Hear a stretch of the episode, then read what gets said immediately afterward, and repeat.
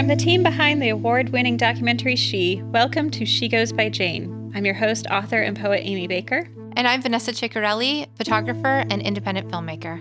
At the end of this episode and every episode, we will be joined by a special guest who will read an original poem by Aimee Baker about the women we're featuring. This episode features award winning author Louise Penny.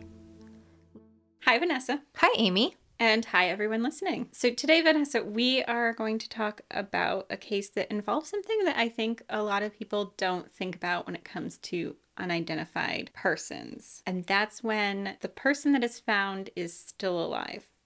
What? That's not possible.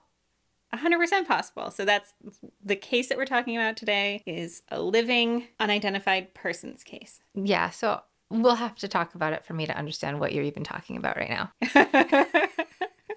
For this story, we are going to Hawaii and it's May 6th, 2004. Okay. And in Ala Moana Park, which kind of stretches from like around the Waikiki area to downtown Honolulu, in this park is a homeless woman who is seems to be living in the park. Okay. So police are called in because she's unhoused and she seems to need care. So it's she's an elderly woman and she seems to be pretty weak and needs some assistance. So she is taken in and eventually transferred to a state hospital in Lihue. Lihue. Lihue. Is that one word? It is one word. Okay. They sound to get care. Okay. So she was living in the park and now she's been brought to Lihue to get care. Yes. Okay. She is clearly exhibiting some signs of what might be dementia. It's also mentioned that she might have schizophrenia. She has no identification on her and is not able to identify herself. Okay. She alternately, in her time of care, refers to herself as a. It's A H, but pronounced like a, or pansy. But when hospital workers look to see if there's any kind of matches name wise that they can match up to her, they are unsuccessful. So those could be a nickname of some sort or something else. Right, or or something else entirely. You know, there's like very few details about her, so the specifics that we know and kind of the story of her is going to end rather abruptly.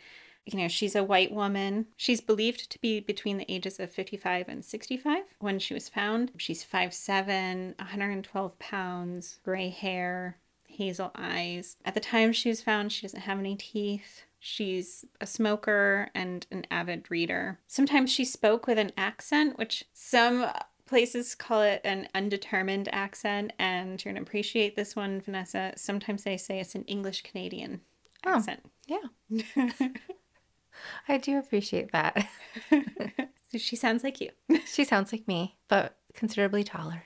considerably taller. Yes. You know, through sort of their investigation, they're able to determine that she'd been in Hawaii probably since around 1994. So she's found in 2004. So a good stretch of time that she'd been living in Hawaii, but still they were not able to identify her. There's some rumors, there's some belief that maybe she was abandoned by family because of her health issues, but there's just really no no saying because they don't know anything about her.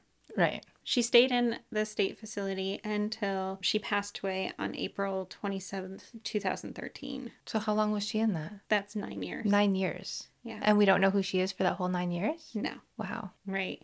That's incredible. Yeah. And so this is like one story that I really want to amplify her story because I think it's important. We also don't know much about her, but I just thought this was a good opportunity to also talk about unidentified persons who are alive and what might have happened to them. Right. It's something we don't really think about at all. Mm-hmm. I haven't until now. Like many things we talk about on here, I haven't thought about it before. Um, but like, what kind of life does that mean for somebody like her? Like that nine years, what did she do? Was she in like a a facility or do does is there like assisted living for her? Like, what is she doing in all that time? Just curiosity. I know it probably doesn't have anything to do with the case, but just me. So it doesn't say specifically or her case, but we know she was in like state care, uh, which you know is not untypical of someone who who needs or whose family needs extra help and assistance for someone who is experiencing dementia or a more complicated case which includes schizophrenia. So she was taken care of that that entire time but just without clear identity. Okay. I hope she had a good life. So I wanted to like talk about sort of these broader issues, you know, highlighting her case, but talking about what happens with these individuals who are found who don't have identities, um, because it's not something that we.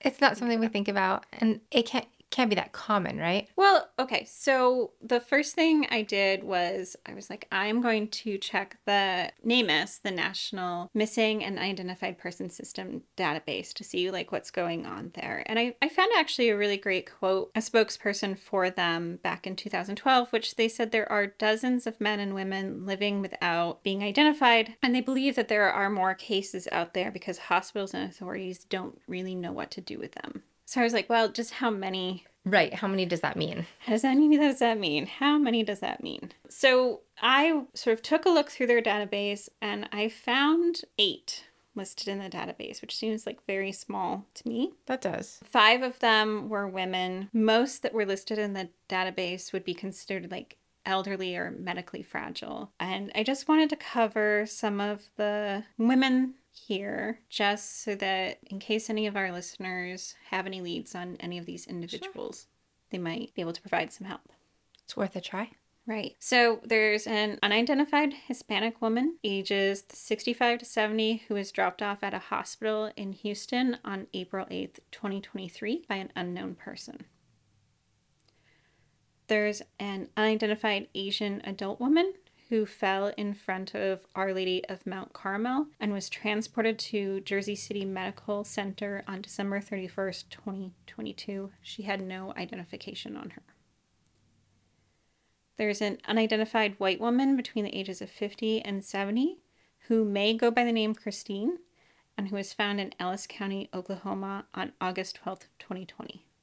We tend not to cover children in this podcast, but there was an, an unidentified white infant who was found on a front porch of a trailer in Lomax, Illinois on November 29th, 2019. And an unidentified black woman found May 14th, 2018, between the ages of 40 and 60, who was found May 14th, 2018, and may go by the name CJ Jesse and calls herself China Black. She's living in an adult foster care facility in Romulus, Michigan. Well, I hope they can find their people. Me too. But this whole thing made me curious like, what happens when someone is unidentified and ends up in a hospital. So I found some statistics at an LA County hospital system. The amount of unidentified people who come in every year is about 1,200 individuals. That's a lot. Huge number, right? That's like, a lot. Yeah, especially because I just said like there's eight right. in the database. Right, eight sounded so believable. Now this sounds a lot. A lot. So what happens is a lot of people end up in a hospital who do not have any identification on them. Interestingly enough, for a lot of men, they come in presenting trauma response issues. So they've been in an accident of some sort. Okay. Women, it's more likely for them to enter unidentified because of a substance issue. Okay. And do these people, like, once they start receiving treatment, do they end up knowing who they are? There's a process, which okay. is interesting. So, I will say, I want to add that a lot of people end up unidentified in hospital systems because they are bicyclists. So, oh no, wear your helmet. Wear your helmet, stay safe, carry ID. Go in a pack. Little bicycle group. A bicycle pack. Club. A bicycle club. Yes. Yes. With helmets. With helmets. Please. Right. And bring your ID. ID. There's little pockets in those outfits. I know nothing about bicycling, but I think there are pockets in some of those shirts. Put your ID in it. Yes. It will help immensely in the process. Yes. Aside from being cyclists, one of the key demographics for people who end up unidentified in the hospital are men under the age of 44. So are they I don't know. Are they just like What are they doing? I don't know. What kind of accidents are they having? Are they the bicyclists? Are they the bicyclists? Well, it says trauma response. So That's all trauma response. Not Why? all trauma response, but more likely to be trauma for men. Okay. Well, I hope they get their memories back as they get treatment. So, what happens is that most often, and we're talking identification usually happens pretty quickly. So within 24 hours, but much more likely under 12 hours, they will end up self identifying. So they're able to provide identification for themselves, or police services is able to provide identification, or a family member comes looking for them or calling. Okay. So, what happens when someone comes in, they don't have any identification or aren't able to identify themselves is that hospital staff will start searching through their personal items. Looking for that ID. Yes. So they can look for IDs, they can look for anything like an unlocked cell phone. So if your cell phone's unlocked, they can open it up and like look. If your cell phone is locked, that indicates a privacy concern. Okay. There's probably like work badges and other things that can point them in the right direction too. Right. They even like will start to piece together like anything like receipts, little detritus things that you carry on you to help kind of give clues to who this person might be, where they might have come from. They'll also ask paramedics for details about the person or make notes of any tattoos or piercings or dental records in order to like start lining up. So if someone's not identified pretty quickly, they go to work trying to find an identification for this person. So, of those 1,200 who come in per year in one hospital system, That's like- just one hospital system. yes, from 2016 to 2018, only 10 John and Jane Does remained unidentified. And are those people that didn't live through their injuries? Some did die in the hospital, others went on to nursing homes. There are also cases where a person is healthy enough to leave the hospital but may not remember who they are. That sounds like a nightmare. Yes, so there's like a few cases and a few interesting stories out there of people who spend years searching for their identities when they've forgotten who they are. That's awful.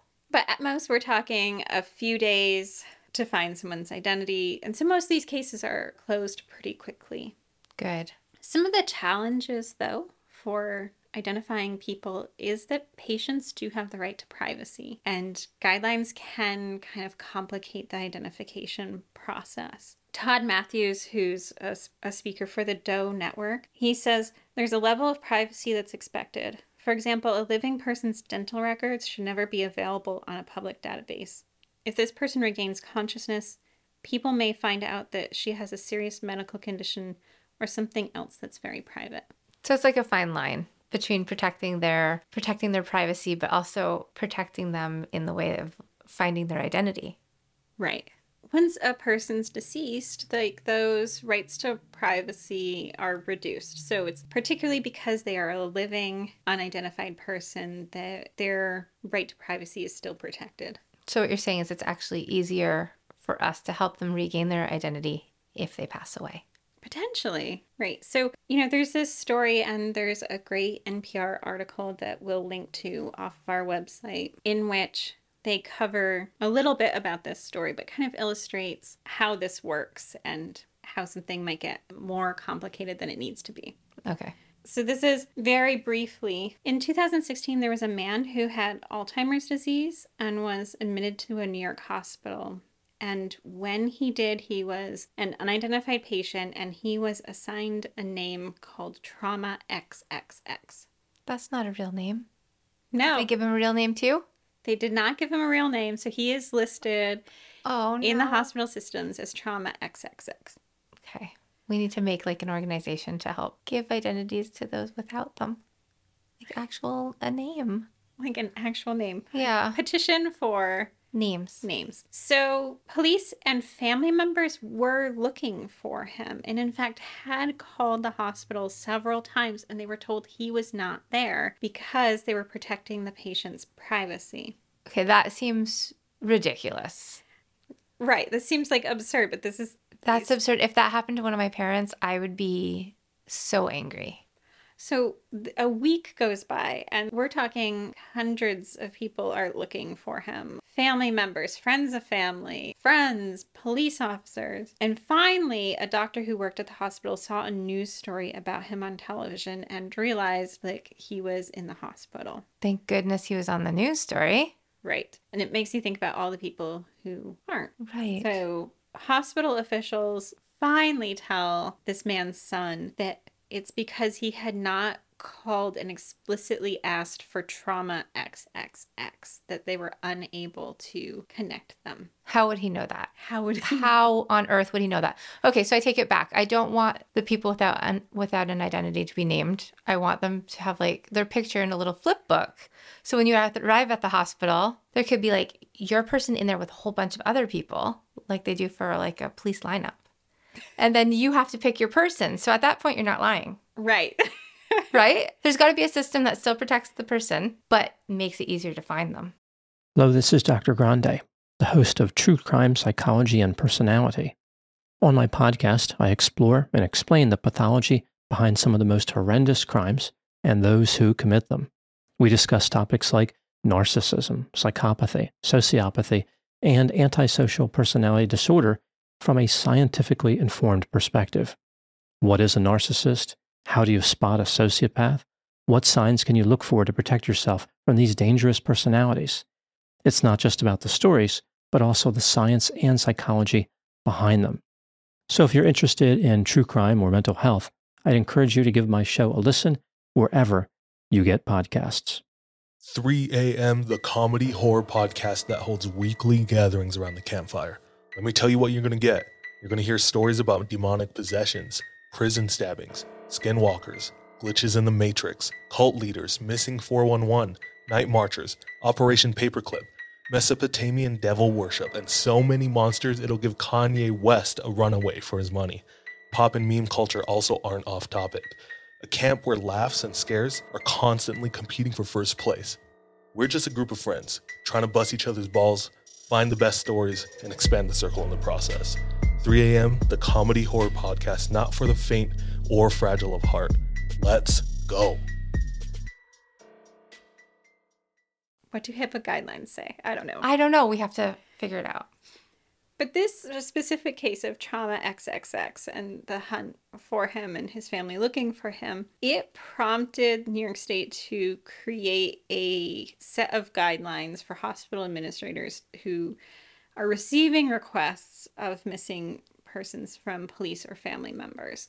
So there is a guide book that you like it goes step by step like it's are you a police officer who are you looking for or a family member is looking what what kinds of information can re- be released. I guess it's a step. Mm-hmm. I mean the the problem is is like if you think about it, if someone I knew say you were in the hospital, please don't end up in the hospital. Okay, I'll try not to. Right. If you were in the hospital and like I randomly showed up and started asking questions about you, I might be given health information or information about your condition that I don't have rights to, right? So it's just part of this patient protection, but like in what ways do we kind of take it too far? Exactly. Where does it go too far? I think in a normal situation maybe we can keep those things private, but once somebody is is out there without an identity, maybe we can loosen those up a little bit. Just I think the most important part at that point is to get that person home. Right.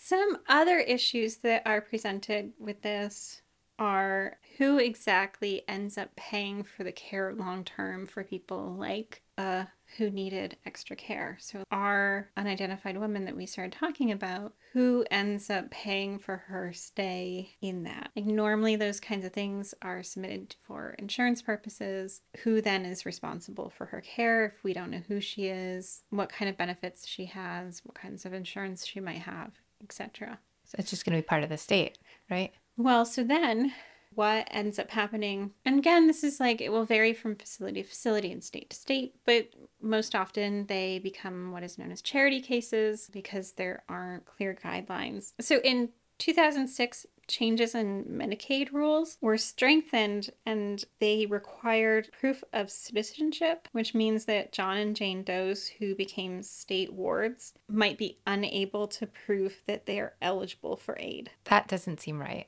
Right. It doesn't seem okay. And with the vast number of us who know who we are and are paying into these systems, you think that we could pay for the handful of people who need the help. Right. There's probably an excess of funds out there in certain parts that can be shifted to these people. Yeah, and so if you think about it, they might not be eligible for health insurances. They can't necessarily pay for any rent or hospital fees. If they're able to leave the hospital, they might not be able to get driver's licenses or rentals because they don't have any identification. They might not be able to apply for jobs or unemployment benefits. So you just sort of enter in this world where you can't do many of the things just because you lack an identification. So they're being punished for something they have no control over.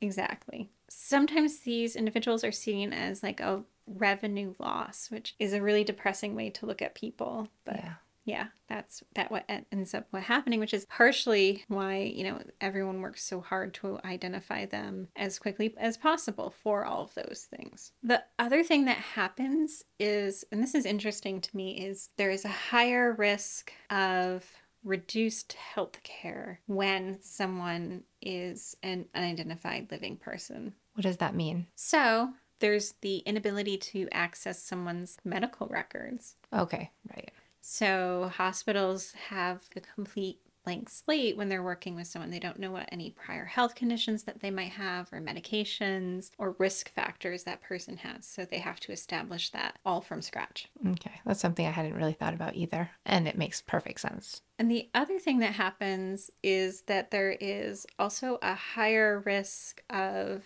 medical error or mistakes that happen with an unidentified person. And yes, that's partially because they are coming in without all that medical history, but also there's been some interesting studies about higher risks to John and Jane Doe's based on not having clear names. So, like trauma XXX Oh, For right. instance. Right. Okay.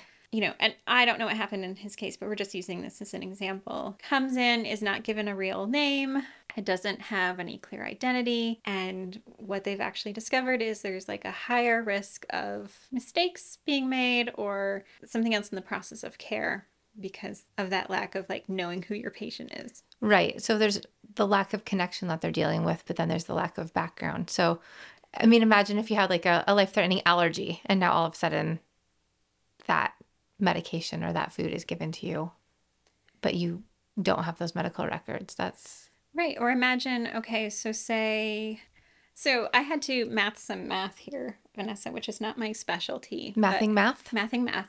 But if we have like a thousand two hundred people come into a hospital system a year and they're unidentified, that works out to like roughly like three people a day or like twenty three people in a week. What population size are we looking at? Sorry, I'm adding math. You're adding math to the math. So remember Okay. that hospital system that we talked Yeah. about in LA? Okay. Oh, okay. So in Right. LA, it's a, it's a larger. Right. Okay. So So say three a day. Yeah. So, t- well, three a day, like you have like 23 patients who are in some process of being unidentified. So, maybe in a few hours they'll be identified. Maybe it will take a few days, but imagine like the hospital just starts naming them like John Doe 1, John Doe 2, John Doe 3, and you're on a unit taking care of trauma patients. It's too much. It's much easier to mix up John Doe 1 and John Doe 3 Right. than, you know, If they just dub them like, this is Mike and that's Bob. Right. If Or- like clear names. But then at the same time, you don't want to do that, I guess, because in most of those cases, you said that they get it back within like 24 hours. right. So at that point, what do we do? Case numbers? Like, eh, Yeah, there's so no real good solution. So if it's like case number one two XB and someone else is, you know, one three YZ, the chances of like a mistake being made in the process of their care because you have the wrong unidentified person rises. Okay. That makes sense. Yeah. So all those factors that we don't really think about, right? Right. And most of us will never have to think about, Mhm. but we're thinking about it now. Yeah. I mean, I think like as well, like if we're thinking about like I'm just thinking about the person's family who whoever trauma XXX was Mm-hmm. And them trying to find their loved one, right? Like I think we also start thinking about like our loved ones or our elderly family members or our family members who bicycle who we now know should be wearing their IDs And helmets. and helmets. Yes. No, it was a horrible situation for that patient's family. I couldn't imagine being in that. So, Yeah. And the other thing is, is that the story of Trauma XXX, the reason why he was finally reunited with his family is because someone saw a news story about his case. And what I want to say as well is like one of the reasons why we have not talked much explicitly about uh or Pansy or Honolulu Jane Doe, however we might want to identify her, is because there actually just wasn't a lot of coverage about her. I think that's the other thing. Like, you expect that, like, something like that story of finding someone who doesn't have an identity in a beach park in Hawaii would get some coverage, like even just locally or something. But one of the things as I continue sort of research about missing and unidentified women is how often there aren't big news stories about them. So no one is going to see their story and make the connection. Right, right. And I think a lot of the time we don't think of, like at the start of this, we don't think of Jane Doe as somebody alive. So when you're hearing Honolulu Jane Doe, the first thing that pops into my mind is somebody who's who's been found not alive. Right. So then when we start going into this space, it really does seem like there should be some sort of news coverage of this. And and if they said she had a Canadian accent, you think that would be branching over to maybe a news story in Canada at some point too. Right. And, you know, there just seems to be, like, there seemed to be very little coverage of her story from the start of when she was found on May 6th, 2004, up to her death in April 27th, 2013. And now, when somebody is alive like that and unidentified, will anybody keep trying to find that person's identity after they pass away? Or is it just going to be like closed case? Like, we'll never know who she is? Well, I guess it depends on how willing agencies are to hunt down their leads on them or even search for leads. So, in her case, she was in care for nine years and no one seemed to come looking for her. So, who are the interested parties who might care that her identity is finally known? Right. They would have spoken up by now. I would hope. Now, when they looked at Honolulu Jane Doe, was there any, were there, I don't know how they do it, but would there be any evidence of her having had children in the past or anything like that that could point them towards more clues? Her records are very sparse, and so there's not a lot of indication of much else about her and what her specific life experiences might have been before she was found. You know, the other interesting thing is that with that one hospital system between two year span, they ended up with, what did we say, 12? 12 people who were unidentified after that time period. And yet, like the national database has only eight people in it. So I would just hope that over time that hospitals and care facilities would actually realize that that is information that they can enter into the national database to hopefully get those individuals connected with their loved ones. So through that one hospital system, there's been 12 since Honolulu Jane Doe. But in the national system, there's only eight total. So we know that the number on the national system is way, way, way less than the reality of it when you're going across all the hospital systems. Yeah, so, you know. So those numbers aren't being reported. those that. numbers are not being reported. That seems like a huge omission right there. Yeah, and it's largely because I think that, you know, what normally happens is that someone who is unidentified and is no longer living, like that's a police investigative matter, and their cases get hopefully logged into the database. I think there's still a huge gap there that needs to be worked on, but it's more likely they will be entered in the national database. And if you're a living person, it's not necessarily a criminal matter at all. And so then you have hospital systems and care facilities who might not know that that's a resource that could be used. So I think that the numbers are much greater than what's in that database now. So now, if I had a loved one that was missing, how would I access the database? It's a public database. So you can go to the NamUs website and you can search through like different demographics and backgrounds and find cases. Should we post that information on our website? We will post that on our website. So the hospital system we've been talking about was mainly the LA hospital system, which you said has like kind of a staggering number of unidentified people coming in each year. What what happens in like a smaller place? Like our tiny little local hospital, do we are we seeing how many are we seeing in a year?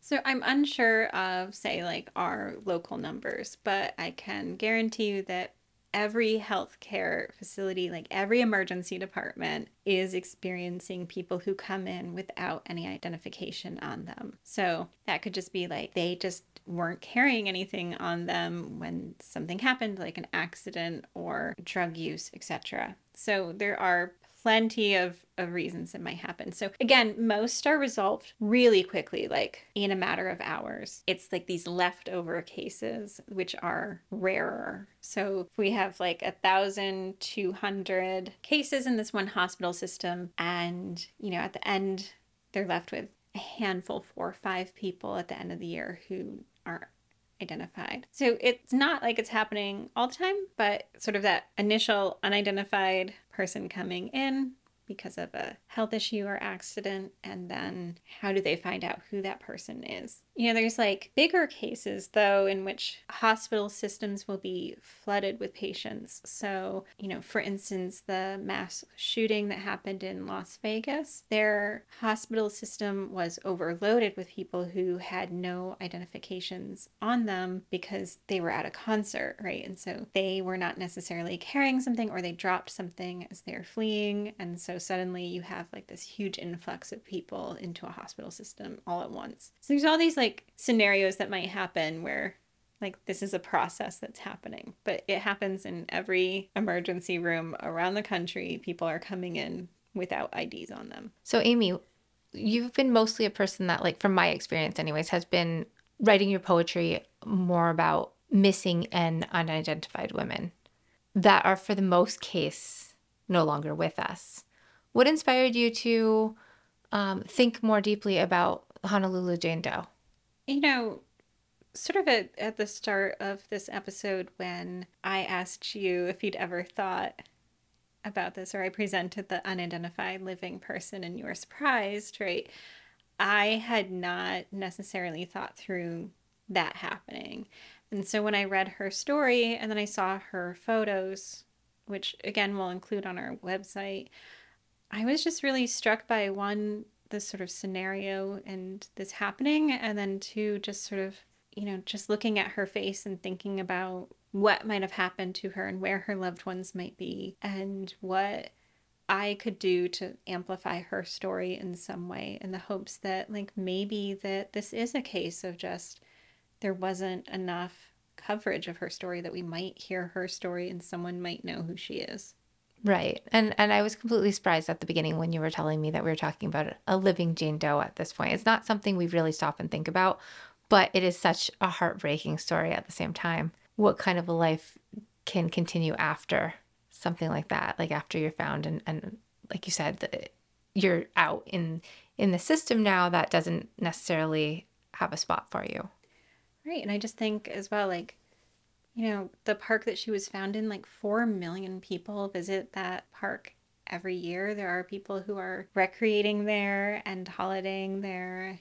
And I just think of, like, as well, like how many people might have passed by her and not realized that she needed assistance and care and help.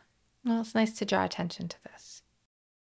Speaking of authors who you should read, we're really thankful that this week's episode we got to feature Louise Penny reading my poem, and Vanessa and I would like to announce the start of our book club. In the book club, we're going to bring you exclusive Patreon content where we read a book every month and talk about it. Um, they're going to be a mix of thrillers and true crime books.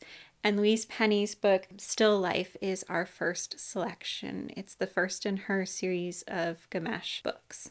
And that will be our October book. That will be our October book. And I can't wait to dive in and read it and discuss it with Vanessa and hopefully all of you on our socials as we work our way through it. Now we are going to listen to Aimee's poem, A Painting of the Body, read by Louise Penny.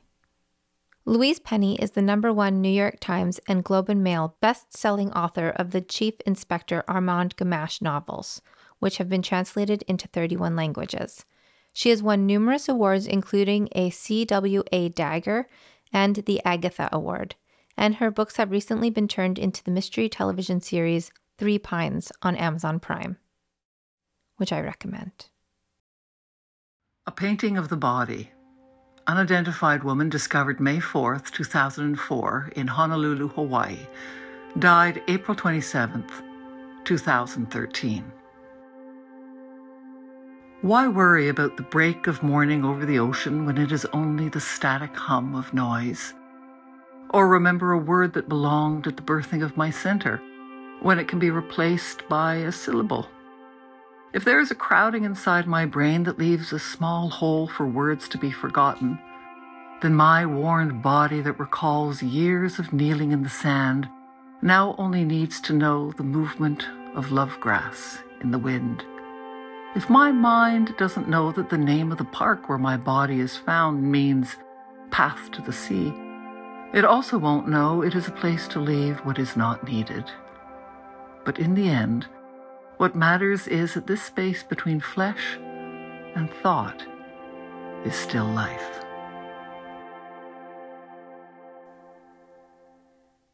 For more information about our show or to check out other shows on the network, please visit evergreenpodcast.com. Bye, Vanessa. Bye, Aimee. 24 hours ago, I found out the person that I'd been dating and seeing for the last six months as a con man. That is my sister Emma. Andrew Tonks's lies had been so convincing, she'd invested $300,000 with him. However, the tables were about to turn on Andrew. What he didn't know was that Emma had discovered his real identity. But to get any chance of justice, Emma had to act like it was business as usual. Coming up in this series, And that's when murder, all this stuff goes through my mind. I'm really, really scared. I'm assuming Sarah has watched too much Netflix and figures I've been defrauding you. Couldn't be further from the truth. That's what this was a real life story that seems so unbelievable, but it was actually true. a true story that all starts with one simple swipe to the right. I'm Sarah Ferris. And I'm Emma Ferris, and this is my story Conning the Con.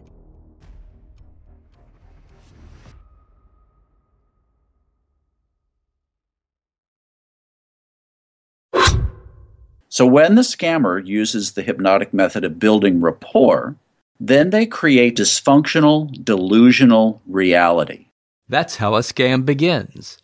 Convincing the mark that it makes perfect sense to hand over their money to a con artist.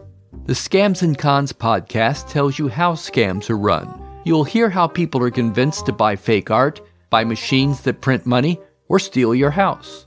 I get a phone call from my wife, and she let me know that they had decided to move all our stuff out.